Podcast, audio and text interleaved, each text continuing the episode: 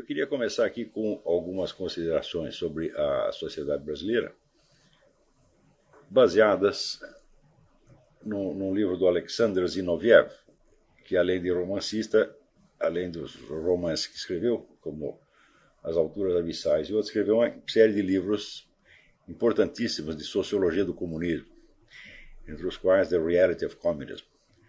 Há um trecho ali que me parece bastante útil para o esclarecimento da presente situação na, na sociedade brasileira. Ele começa explicando que as várias sociedades que existem, elas têm que, ao mesmo tempo, criar um espaço na natureza, criar um espaço terrestre e explorar os recursos ali existentes, e tem que conviver com outras sociedades. Mas, ao mesmo tempo, dentro da sociedade, existem os grupos menores dentro dos quais as pessoas convivem. Então, se você tomar o conjunto das pessoas com quem você tem alguma ligação direta ou mais ou menos direta, isso é o que ele chama uma comuna. E ele diz que para as comunas, o objeto natural, o objeto imediato de, de convivência, não é a sociedade como um todo, nem muito menos as outras sociedades existentes, e nem muito menos o ambiente físico terrestre, mas sim as outras comunas. Tá certo? Ele diz que dentro dessas comunas, na relação entre as pessoas e na relação entre as várias comunas, há uma série de regras práticas eh, que visam a defesa do indivíduo dentro da comuna e defesa da comuna em face das outras. E há uma série de, de regras práticas que são mais ou menos uh, universais e que nada tem a ver vamos dizer, com as leis gerais da comunidade e nem muito menos com os princípios que mantêm as comunidades coesas e que mantêm a, a, a unidade social. São regras, vamos dizer, que visam exclusivamente a defesa da posição do indivíduo e da comuna em face dos outros indivíduos e das outras comunas, eh, e que visam, evidentemente, a obter para cada um a melhor posição possível essas regras, como elas são alheias às normas sociais gerais, elas podem até entrar em contradição com elas, mas são regras perfeitamente identificáveis, das quais ele cita algumas. É, arriscar o mínimo para ganhar o máximo. Bom, é, essa, claro, essa, é uma regra que todo mundo segue, até as pessoas vamos dizer, de, de mais alta moralidade sempre, sempre estão fazendo isso. Né? Minimize a responsabilidade pessoal e maximize as possibilidades de distinção do estatuto social.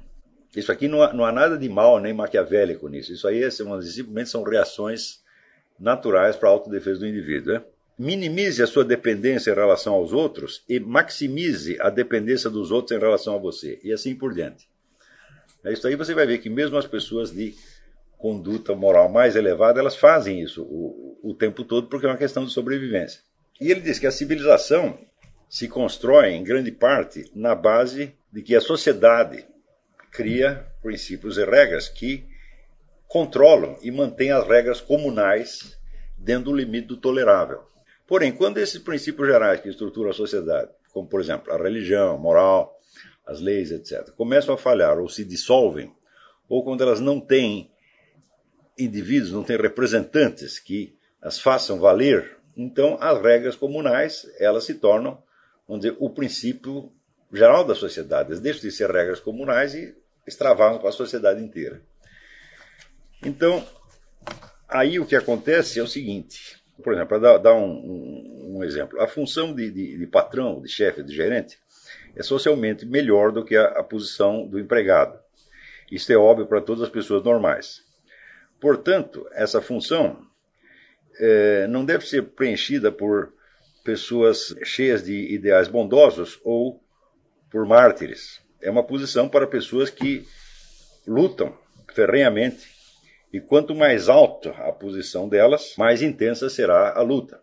Quer dizer, que entre os vários chefes, os vários patrões, né, há, uma, há, uma, concorrência e também há uma concorrência dele com os seus próprios subordinados para ele manter a posição. Né? Esse é um exemplo de convivência no nível comunal. Ele diz: quando as instituições da sociedade maior não existem, ou quando estão fracamente desenvolvidas ou quando estão num estado de solução, então as forças da comunalidade vão ganhar uma grande, vão conquistar uma grande força e determinar a fisionomia do, do país. E realmente o caráter das instituições nominalmente designadas para proteger os, as pessoas dos efeitos dessas mesmas regras comunais. O que se desenvolverá então é um tipo de sociedade no qual florescerão a, a hipocrisia, a violência, a corrupção, a, a, má administração, a irresponsabilidade, a, a chantagem, é, desonestidade, vagabundagem, desinformação, engodo e, e, um sistema de cabide de empregos para o que ele chama privilegência, né? É, usando a palavra inteligência, então tem a privilegência. Com esse respeito, a, a esse respeito aparece então uma valoração pervertida do valor dos próprios indivíduos na sua luta pela autoafirmação. Nulidades serão exaltadas e, e, personalidades significativas serão rebaixadas. Cidadãos moralmente superiores serão sub submetidos a, a perseguição e os indivíduos mais talentosos e ativos serão rebaixados ao nível dos medíocres e incompetentes. Mais ainda, não são necessariamente as autoridades que fazem isso. Os colegas, os amigos, os vizinhos, os companheiros de trabalho fazem tudo o que podem para impedir um homem talentoso de revelar sua individualidade ou o homem ativo de ascender na sociedade. Essa tendência assume um caráter de massa, invade todos os aspectos da vida. Em parte alguma, isso acontece tanto quanto nas esferas criativa e administrativa. O tédio e a depressão reinam e as pessoas constantemente esperam o pior. A sociedade desse tipo está condenada à estagnação e à crônica decadência se ela não encontra dentro de si forças que possam se opor a essa tendência. Frase. Mais ainda, esta situação pode durar séculos. Eu acho que isso aqui é uma descrição perfeita do estado da sociedade brasileira. Porque, vamos dizer, as regras que ele chama comunais ou comunitárias, como se queira, elas, elas são universais. Sem elas, não, o cidadão simplesmente não pode, não pode sobreviver.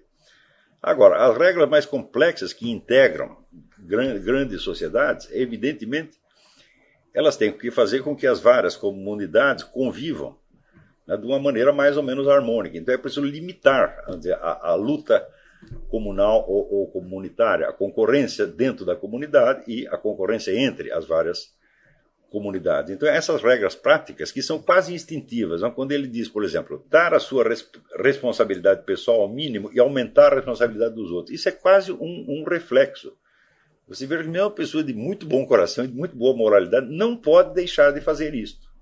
Se ela fizer o contrário, ela está destruída socialmente de maneira quase automática. Então, todos nós, o tempo todo, estamos pulando, pulando fora da responsabilidade até o ponto em que podemos. Agora, a dif diferença é que alguns vão pular sempre e outros vão manter isso dentro do, do tolerável, conforme as regras maiores que dizer, integram a sociedade como um todo. Mas quando essa regra começa a falhar, ou quando elas são fracas, ou quando o, o processo civilizacional está, vamos dizer, está num estágio muito rudimentar ou de decadência, então as regras comunais se tornam as únicas regras existentes. Isso quer dizer que aqueles princípios, vamos dizer, de decência, de moralidade, com que as pessoas podiam estar acostumadas numa outra fase, elas simplesmente não existem. As pessoas não são capazes de entender mais isso. Tá certo? Porque o obedecer à regra comunal Vamos dizer, é assim, uma simples questão de sobrevivência. Mais ainda, o meio terrestre dentro do qual existe a sociedade, ele está longínquo para a maior parte das pessoas. A maior parte das pessoas não tem o menor contato com isso. Quer dizer, quantas pessoas dentro do Brasil, por exemplo, trabalham com, a, com agricultura e tem que vamos dizer, contar ali com as estações do ano, com as tempestades, com a seca, etc. etc. É um número ínfimo de pessoas. Os outros estão demasiado distantes disso. Então, a, o ambiente no qual eles vivem é o ambiente das várias comunas e não é sequer a sociedade como um todo. Muitas pessoas não têm a menor ideia da sociedade como um todo. Se você entrar numa escola brasileira, por exemplo, né, e fizer algumas perguntas sobre a ordem social brasileira, sobre as leis do Brasil, etc., as pessoas não elas ignoram completamente. Né? Então, só o que elas conhecem é a regra comunal. Né? Por exemplo, isso você pode observar em qualquer repartição pública brasileira o que vigora não é a lei, o que vigora é a ordem que o chefe deu. Porque o, o funcionário ele não conhece a lei. Então a lei é demasiado longínqua e abstrata, mas a palavra do chefe vale. Então, se a lei diz que você tem um determinado direito, tá certo? mas o, o, o chefe da repartição mandou não atender você, o funcionário não vai atender. Então, o que vai vigorar é a lei comunal e não a lei maior, né? o, o Código Civil, etc, etc. Vocês podem perceber que no Brasil já está assim. Sinais disso a gente já observa aqui nos Estados Unidos. 20 anos atrás não existia, né? mas agora já, você já observa sinais desta, como se diz, desta efusão comunal, onde a autoridade do pequeno grupo vale mais do que os princípios que estruturam a sociedade inteira. Então, note bem que no Brasil sempre existiu essa tendência. Quer dizer, o Brasil teve alguns, algumas épocas onde houve um esforço civilizacional e que, evidentemente, correspondia a um estágio maior de integração social, quer dizer, integração entre as várias comunas e o desenvolvimento de uma consciência da sociedade como um todo. A gente pode marcar esses períodos da seguinte maneira: a Guerra do Paraguai foi um deles. Nós podemos dizer que é o primeiro momento em que existe, vamos dizer, uma tomada de consciência nacional, que as pessoas se sentem pertencentes a uma sociedade maior e sabem mais ou menos o que estão fazendo dentro delas. Tá Mas isso logo, logo passou. Você vai ver outro, outro período desses durante o governo Getúlio Vargas, com a industrialização, progresso econômico, etc, etc. Outro você vê em parte durante o governo Juscelino Kubitschek, com o negócio da construção de Brasília, e outro durante o, o, o regime militar, principalmente na gestão Médici, também motivado pelo progresso econômico. Então, as pessoas se sentiam participantes de uma história nacional nesses momentos.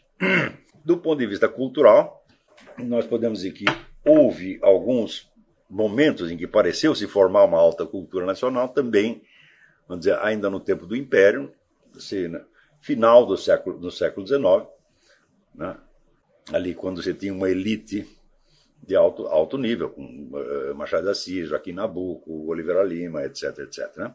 Depois também, na década de 30, quando aparecem em cena figuras como Gilberto Freire, o Sérgio Buarque de Holanda e outras pessoas, então começam, uma, entre os intelectuais, a criação, vamos dizer, de uma imagem de Brasil que podia se propagar entre as outras classes e criar, criar um, um sentimento de nacionalidade. É claro que sentimento de nacionalidade é apenas uma forma específica de integração da sociedade. Né? Nem pode haver integração da sociedade sem isto, mas, de qualquer modo, é um, é um dado importante.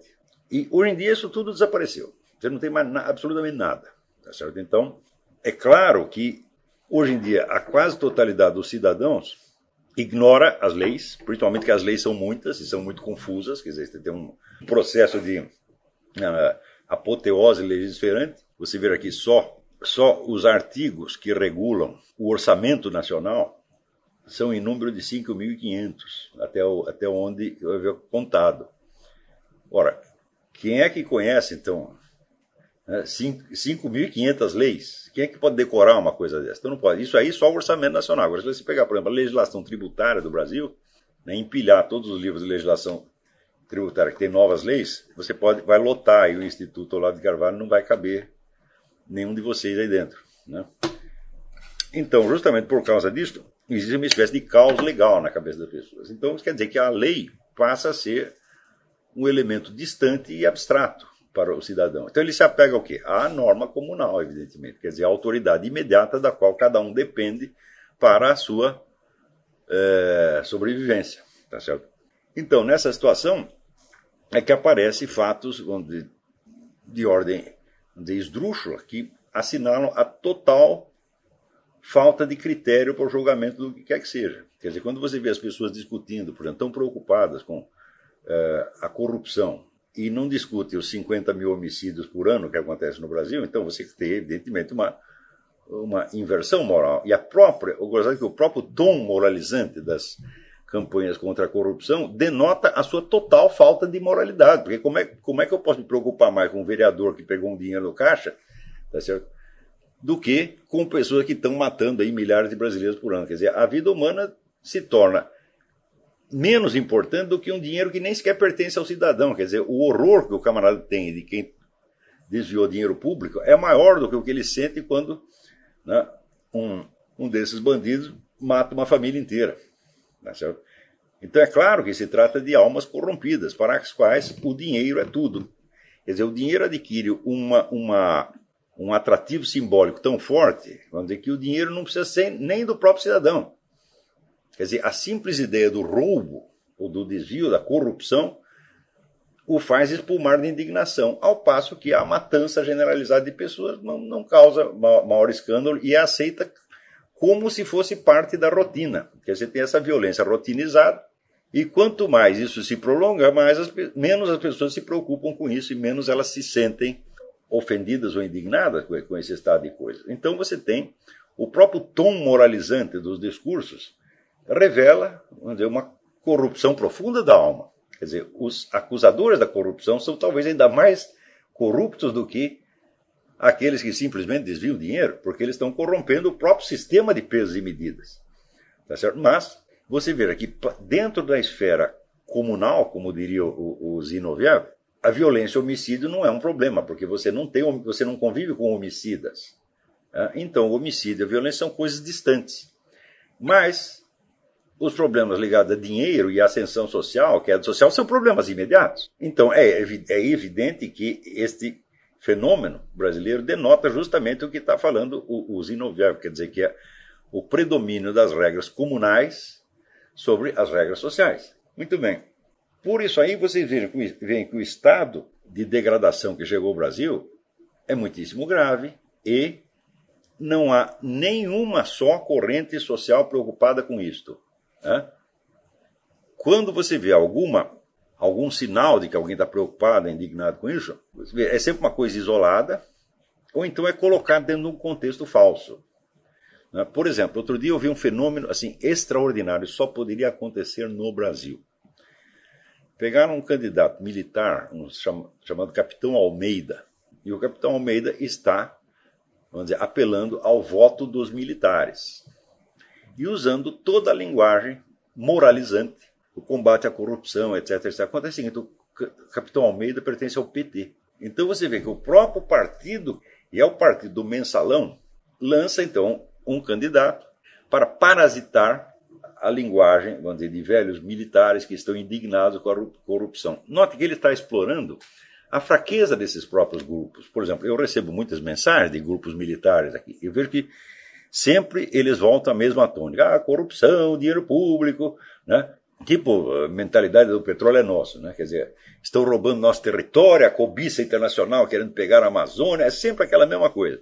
Dos 50 mil homicídios, ninguém fala, tá certo? Então você vê que este pessoal, que evidentemente não é, não é esquerdista, não é comunista, não é petista, eles têm esta fraqueza intrínseca, quer dizer, eles também têm uma mentalidade corrompida onde vamos dizer, o valor financeiro, o valor do território está infinitamente acima vamos dizer, da, da dignidade da vida humana. Então, por isso mesmo, eles são ludibriáveis.